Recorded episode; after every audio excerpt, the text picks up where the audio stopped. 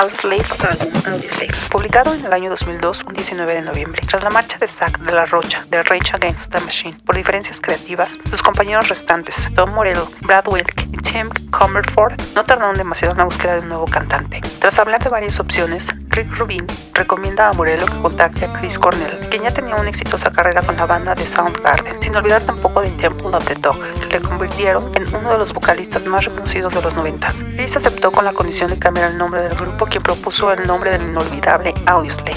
Una de las canciones más coreadas y parte del rock contemporáneo temporal es Like Stone. Representa a la banda. Hablemos de la portada. Realizada por Storm Thorgerson, en la cual vemos en el fondo una llama de fuego. Storm mencionó que esta idea sería grandiosa establecer la llama eterna. Por si queda alguna duda, la llama del gráfico donde se tomó la foto es en la isla canaria de Lanzarote, en España. Una isla archipiélago volcánica en adaptar la amenaza inquietante del sonido de Audioslave.